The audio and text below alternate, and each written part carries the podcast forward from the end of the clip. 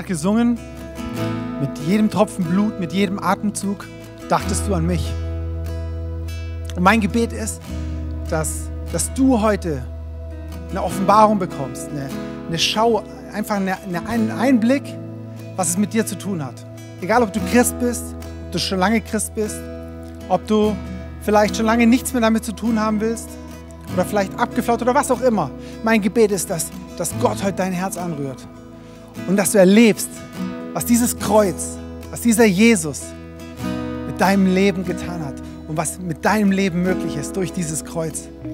Heute an diesem Karfreitag erinnern wir uns daran. Und ich möchte euch ein bisschen mit reinnehmen, bevor ich erzähle, was es genau mit dir zu tun hat. Möchte ich erstmal euch mit reinnehmen ins Alte Testament. Und die erklären, ähm, ich weiß nicht, ob du das wusstest, dass die ganze Bibel auf Jesus hindeutet. Jetzt denkst du, hm, komisch. Neues Testament, die Geschichten über sein Leben, die Geschichten, wie er gewirkt hat, die Briefe der, Paul, äh, der Apostel später. Okay, aber Altes Testament, was hat denn das mit Jesus zu tun? Und vielleicht ist es dir oft auch schon so gegangen, dass du gedacht hast, Mensch, Altes Testament, Neues Testament, äh, der Gott, der im Alten Testament beschrieben ist, passt so irgendwie gar nicht in das Bild ähm, vom Neuen Testament. Und ich möchte dich da gerne mit reinnehmen und, und dir erklären das. Die Bibel sagt, dass das Alte Testament ist wie so ein Schatten auf Jesus, auf das Neue Testament hin. Und jeder von uns kennt Schatten. Ähm, Gerade wenn du hinter so einer Ecke zum Beispiel stehst und, und so ein Schatten ähm, von irgendwas geworfen wird, dann erkennst du ungefähr, was es sein könnte. Vielleicht erkennst du es sogar, aber es ist noch nicht das richtige Bild. Es ist noch nicht das richtige, die richtige Sicht auf diese ähm, Sache. Und genauso ist das Alte Testament. Und ich möchte euch damit reinnehmen in ein paar Dinge, die Gott dort getan hat und die einen Blick auf das werfen, was heute mit deinem Leben und meinem Leben zu tun hat. Lass uns in 2. Mose reinschauen, als Gott das Volk Israel aus Ägypten führt und die zehn Plagen vorausgehen. Ich bin sicher, den meisten ist die Geschichte bekannt. Ähm, wenn du es noch nie gehört hast, ähm, das Volk Israel, Gottes Volk, war in Gefangenschaft, in langer Gefangenschaft. Und Gott hat zehn Plagen geschickt, um, um das Herz des Pharaos, des Regierenden dort ähm, umzudrehen. Und dann durften sie endlich rausziehen. Und, und das ist das Krasse, wenn wir das anschauen. Diese Plagen, die dort äh, passiert sind, das hat die ganze Grundüberzeugung der Ägypter erschüttert. Ihr ganzes Leben, alles das, wovon sie überzeugt waren, an das, was sie geglaubt hatten, war plötzlich in den Grundmauern erschüttert. Das ganze System, die, die Ägypter glaubten, dass Pharao, der König von denen, dass der ein Gott war. Sie haben den Nil angebetet. Sie hatten immense religiöse Hochachtung vor allen Tieren und sie haben sogar die Sonne angebetet.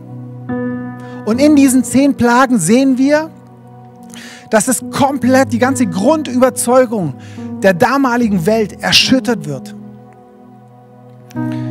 Genau diese Dinge verursachen Leid, Tod und Verwüstung. Sogar die, Dun äh, die Sonne verdunkelt sich. Und das ganze, das gesamte System der Ägypter fällt in sich zusammen.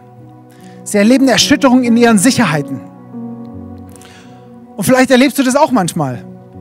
Nicht nur in dieser Zeit. Vielleicht können unsere, unsere Grundüberzeugungen, unsere Sicherheiten, das, was wir glauben, das, das was wir, woran wir festhalten, so schnell erschüttert werden. Du verlierst deinen Job. Du wirst vielleicht schwer krank oder irgendwelche lieben Personen in deinem Umfeld werden krank oder sterben oder was auch immer. Und plötzlich fühlst du dich vielleicht, als ob der Boden in deinem Leben direkt weggerissen wird. Und genau das ist bei den Ägyptern passiert. Wir sehen, dass es sich zuspitzt, dass sogar bis hin, dass die Erstgeburt, erste Sohn von, von den Ägyptern, von den Menschen, von den Tieren stirbt. Und es kommt zur, zur totalen äh, Kapitulation vom Pharao, bis sein Herz erweicht wird und er das Volk ziehen lässt. Gott übt so richtig Gericht an diesem Land aus und, und, und sie waren Feinde, die Ägypter waren Feinde von Israel. Und das heißt, wir sehen, wie Gott hier Gericht an seinen Feinden ausübt. Und er gibt seinem Volk einen Ausweg. Das haben wir letzten Sonntag in der Message von der Michi gehört, wie, wie Gott ihnen Auftrag gibt und das Blut an die Türpfosten zu streichen und schafft dort einen Ausweg.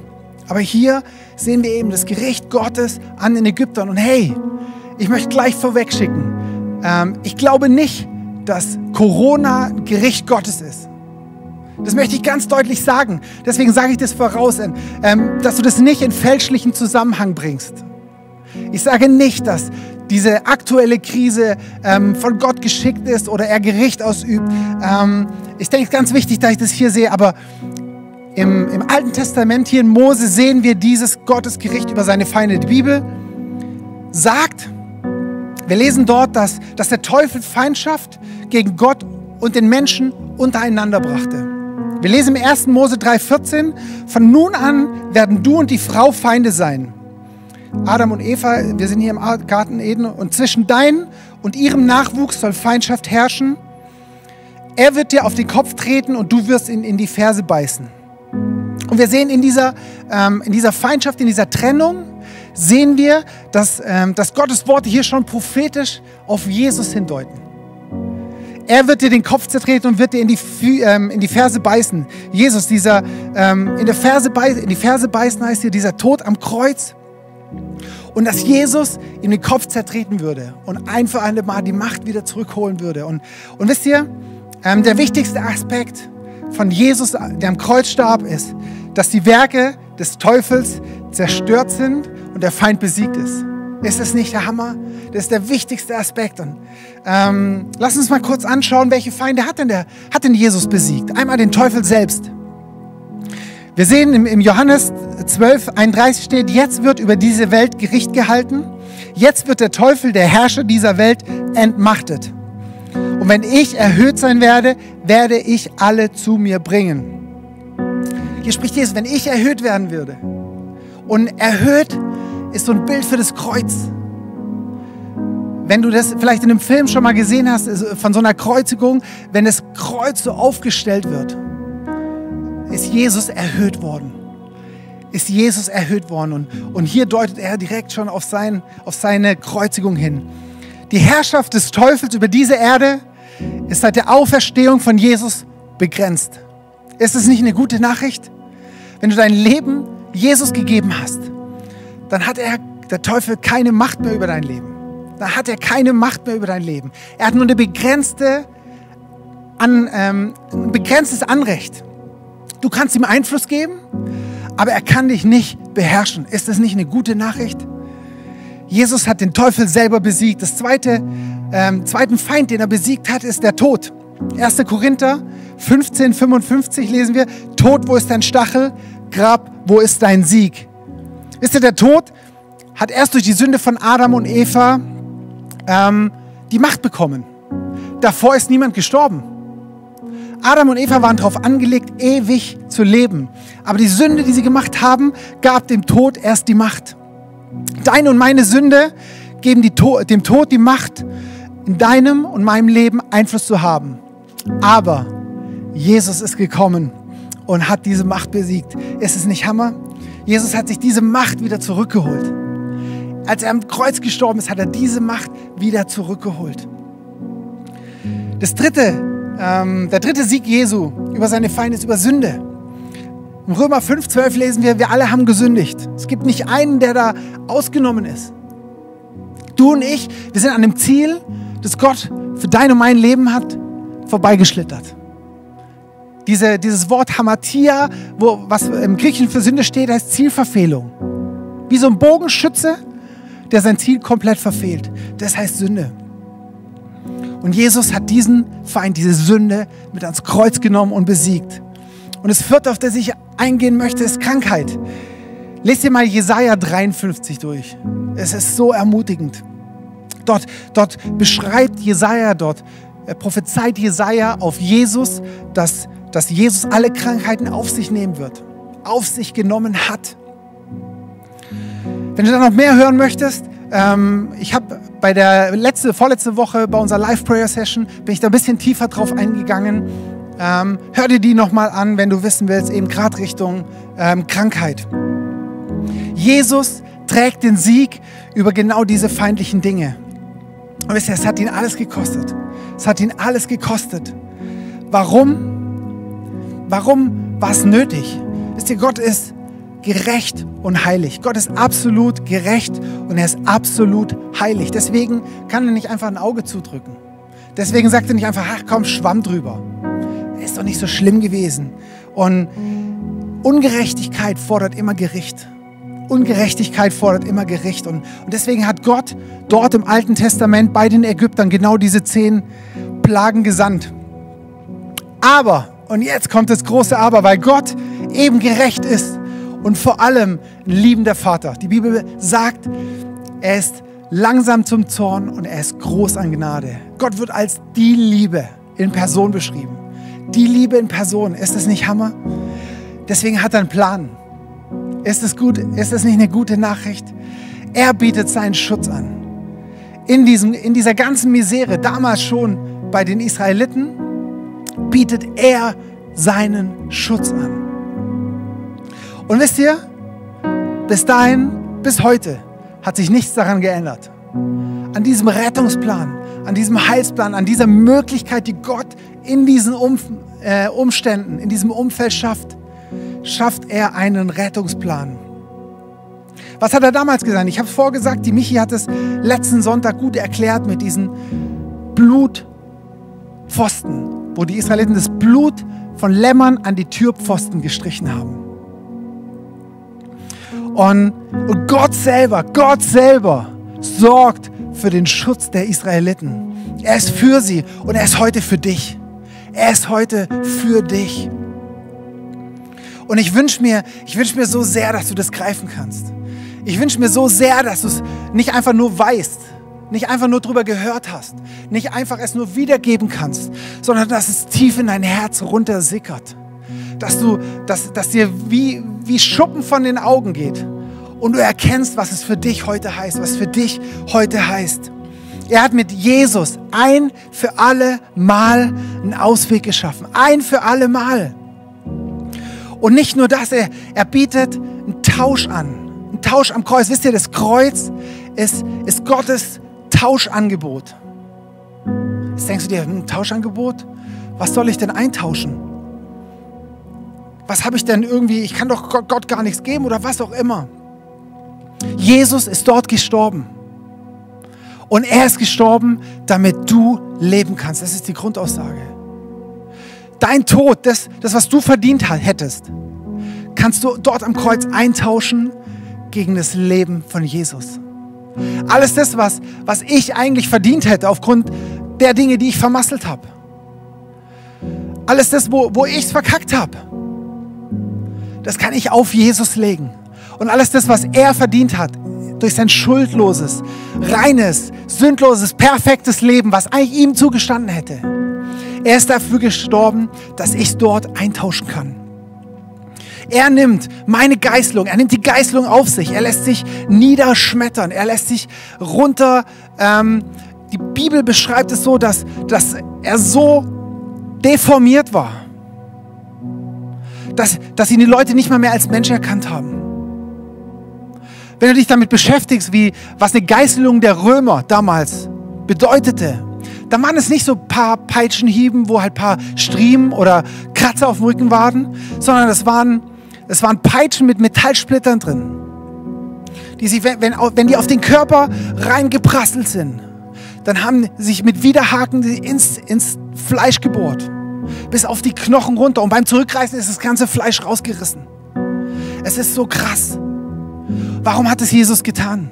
Warum hat er, Jesaja 53, ich habe es gerade gesagt, er lud auf sich unsere Schmerzen, unsere Krankheiten. Er hat sie getragen. Er hat keine Sekunde, nicht irgend, irgendwas, was er dort auf dem Weg ans Kreuz getan hat. Die Geißelung, die Verspottung, die Dornkrone, nichts war umsonst.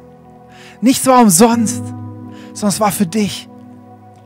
Er nimmt die Geißelung auf sich, damit alles das, was dir Schmerzen bereitet, du mit ihm dort eintauschen kannst. Alles, was dich krank macht.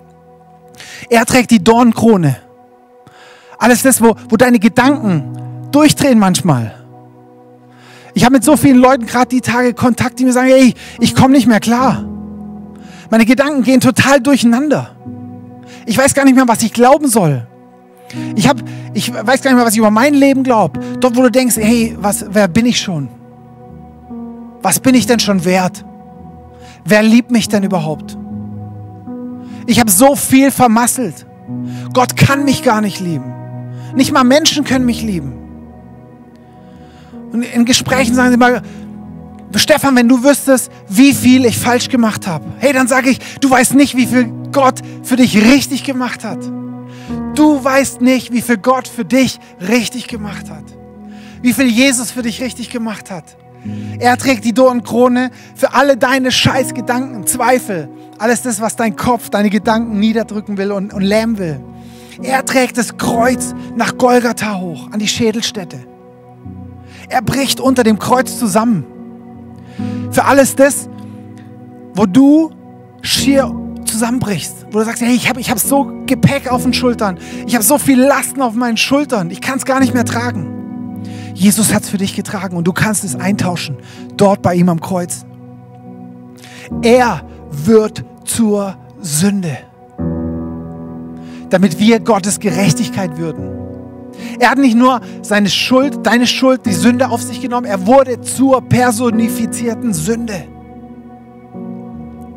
Und genau deswegen musste Gott, der Vater, seinen, seinen heißgeliebten Sohn verlassen, sich wegdrehen. Er konnte ihn nicht mehr anschauen, weil Jesus zur personifizierten Sünde wurde. Für dich, für mich.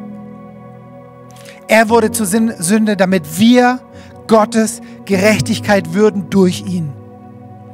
Er wird von Gott verlassen, damit Gott uns nie wieder verlassen muss.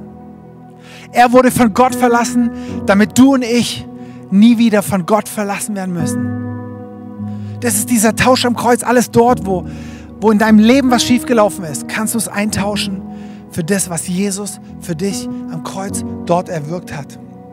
Lass mich das kurz zusammenfassen. Gott ist heilig und gerecht. Und seine Gerechtigkeit fordert Gericht und Strafe. Und wir sehen das durchs ganze Alte Testament durch. Aber, aber er hat seinen Sohn Jesus ein für alle Mal bezahlen lassen.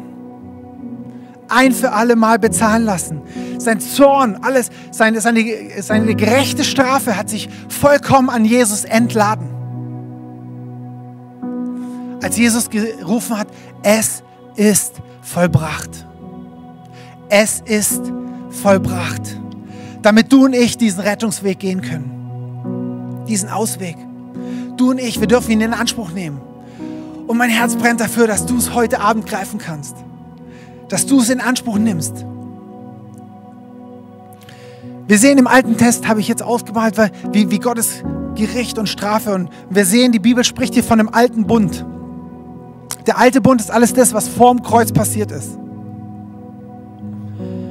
Zehn Gebote und, und überall, wo das heißt, dort sollst du, wo Gott sagt, dort sollst du. Und das sollt ihr tun und das sollt ihr tun. Und, und die Menschen durch ihre Anstrengung und durch ihre Gerechtigkeit oder selbstgewirkte Gerechtigkeit vor Gott bestehen wollen. Das ist der alte Bund.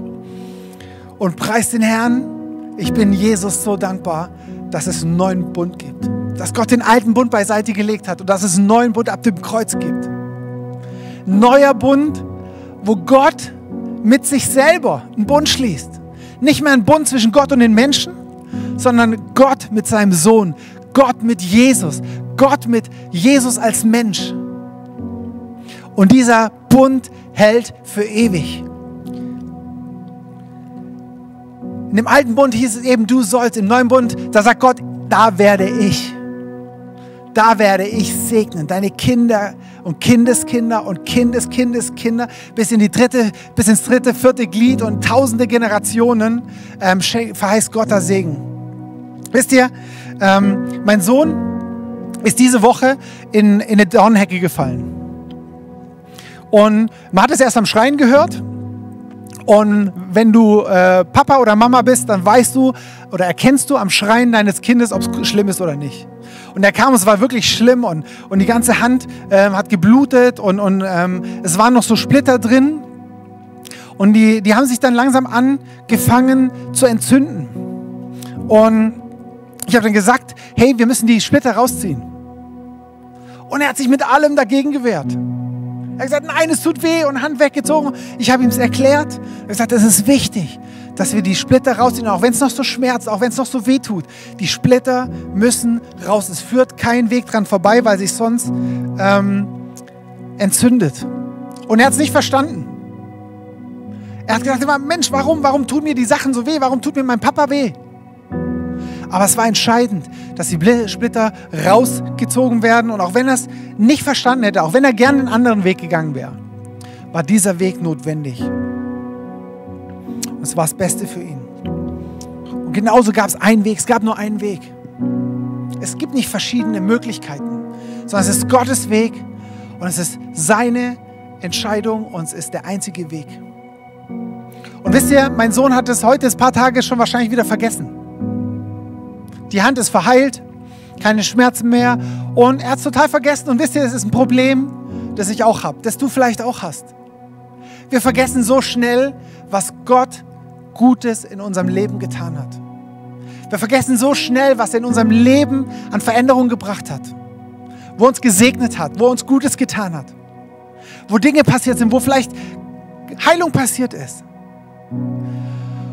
Und genau um dieses Vergessen äh, ähm, wollen wir heute, um es nicht zu vergessen. Ich hatte gerade noch einen Punkt, ähm, wo ich überlegt habe, ob ich da noch reinstehen will. Aber ich glaube, wir gehen jetzt ins Abendmahl rein. Ähm, weil in dem Abendmahl, das hat Jesus eingesetzt in der Nacht, ähm, wo er verraten worden ist, vor der Kreuzigung, hat er das Abendmahl eingesetzt zum Gedächtnis, zur Erinnerung, zur, zur Vergegenwärtigung, was er dort getan hat.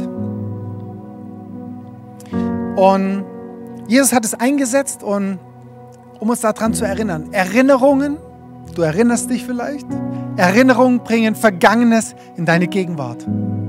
Erinnerungen bringen Vergangenes in deine Gegenwart. Und Jesus hat das Abendmahl eingesetzt und hat gesagt, tut dies zu meinem Gedächtnis. Und wir wollen es jetzt zusammen feiern, das Abendmahl feiern.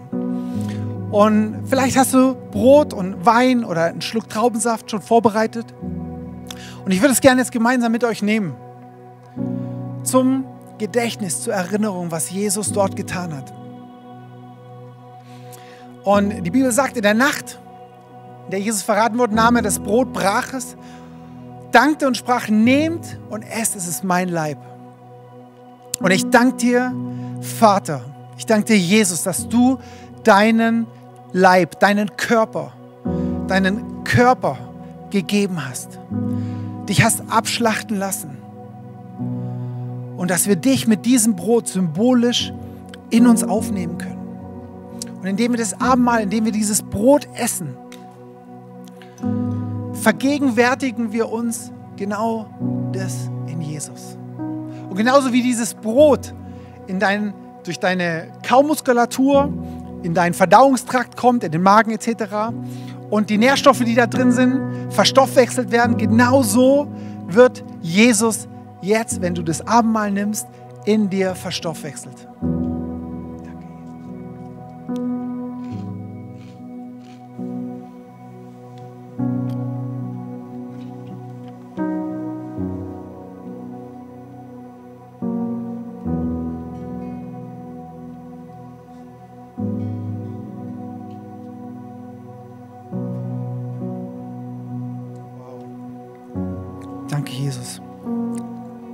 Desgleichen, nach dem Mahl nahm er den Kelch, dankte und nehmt und, und sprach, nehmt, es ist mein Blut, das Blut des neuen Bundes zur Vergebung eurer Sünden.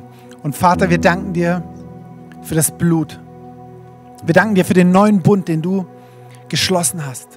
Wir danken dir, Jesus, dass du dein Blut vergossen hast und dass wir das zu deiner Erinnerung, zu unserer Vergegenwärtigung in uns aufnehmen können. Ich danke dir für dein Blut.